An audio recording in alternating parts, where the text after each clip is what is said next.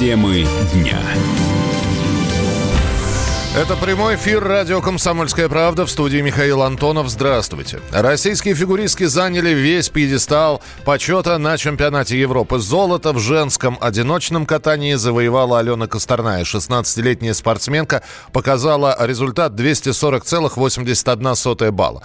Серебро и бронзу взяли также россиянки. 15-летняя Анна Щербакова и 15-летняя Александра Трусова. Все три спортсменки занимаются в группе Этери Тутберидзе. И впервые выступали на европейском первенстве. Седьмой год подряд победу в женском одиночном катании на чемпионате Европы одерживают российские фигуристы. На прямой связи со студией наш спортивный обозреватель Андрей Вдовин. Андрей, приветствую.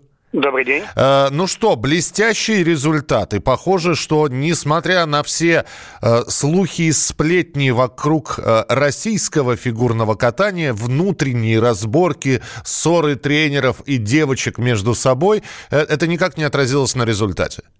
Но, честно говоря, никто не сомневался, что наши девчонки будут э, первыми. Не только золото у них будет, серебро, э, но и бронза.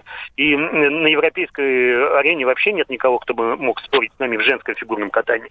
Но я хочу сказать, что намного э, более главное случилось на этом чемпионате Европы. Вообще все золото наше, вообще все золото российское. Во Мужчины всех дисциплинах, не... да?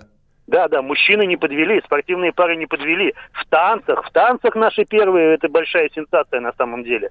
Так что это очень-очень приятно. Э, в преддверии чемпионата мира мы можем рассчитывать на очень классный результат. Если посмотреть на статистику там последних нескольких десятков лет, э, российское фигурное катание было волнообразным. Сначала э, парные выступления, в том числе в танцах мы были лидерами. Потом был, был взлет мужского фигурного катания, Ягудин-Плющенко. Э, сейчас потом женское фигурное катание. Сейчас вообще все дисциплины э, оказываются на высоком уровне.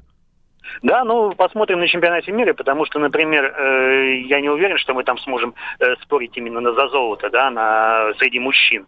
А, а во всех остальных э, дисциплинах, я думаю, что на чемпионате мира, да, на более высоком турнире, мы тоже должны э, занимать э, пьедестал подсчета, возможно, даже и весь. Я напомню, чемпионат мира э, через полтора месяца в марте в Монреале. Наши главные соперники кто, Андрей?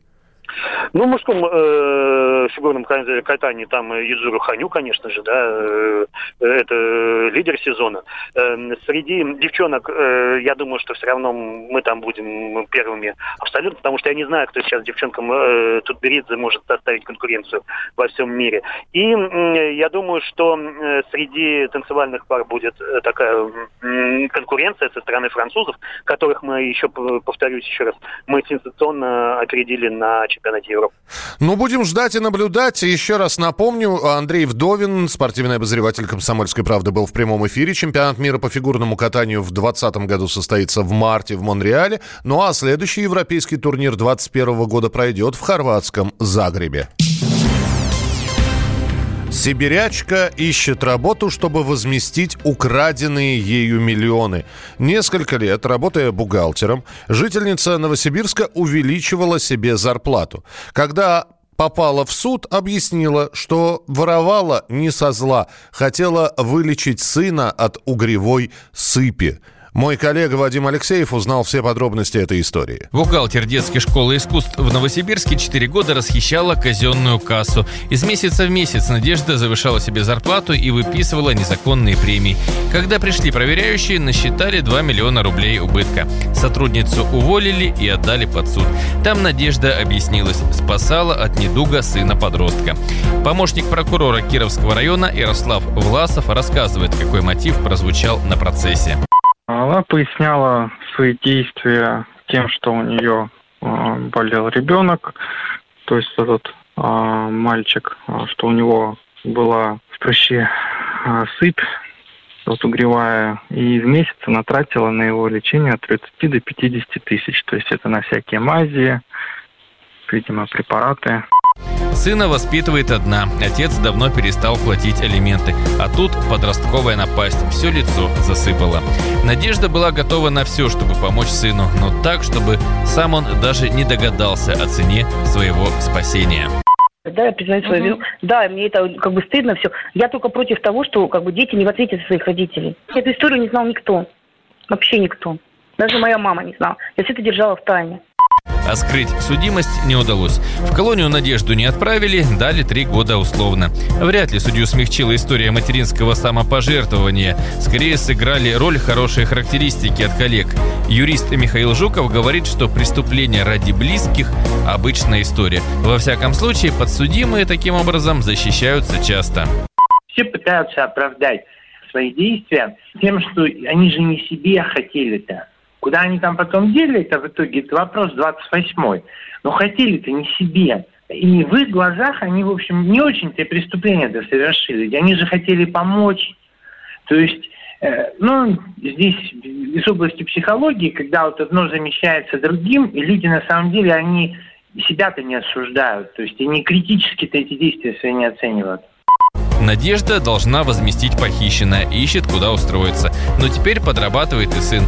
То ли возраст сделал свое дело, то ли мази, прыщи у него прошли.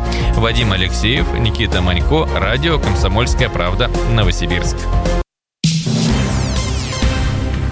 Сегодня, то есть в последнее воскресенье января, отмечается Международный день без интернета. Цель праздника хотя бы на один день в году оторваться от гаджетов, забыть о существовании всемирной паутины и вспомнить о том, что существует реальная жизнь. Шеф-редактор интернет-портала «Мобильные телекоммуникации», интернет-эксперт Леонтий Букштейн рассказал, почему каждому из нас необходимо присоединиться к этому Международному дню без интернета.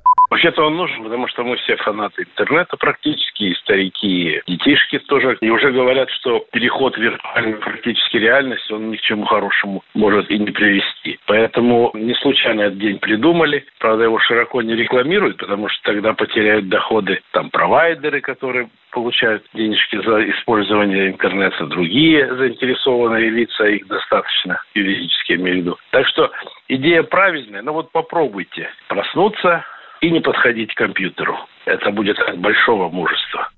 А психолог и психиатр Александр Федорович отмечает, что поголовное увлечение интернетом навязывается обществом и государством зависимость такая условная существует ровно потому, что нам ее навязывают. Нам навязывают это госуслуги, э, различные э, провайдеры, различные ресурсы и прочее, прочее. Детей переключают на электронные дневники, требуют от э, людей взрослых презентации своих особенностей, рекламы своих услуг и товаров и так далее. И из этого, собственно, формируется некая странная идея о том, что мы в зависимости. Так вот, чтобы мы от этой зависимости ушли, мы должны должны перестать формировать для нее условия. А коль скоро условия есть, то тогда это независимость, а некие реалии времени, внутри которых мы существуем с большей или меньшей включенностью.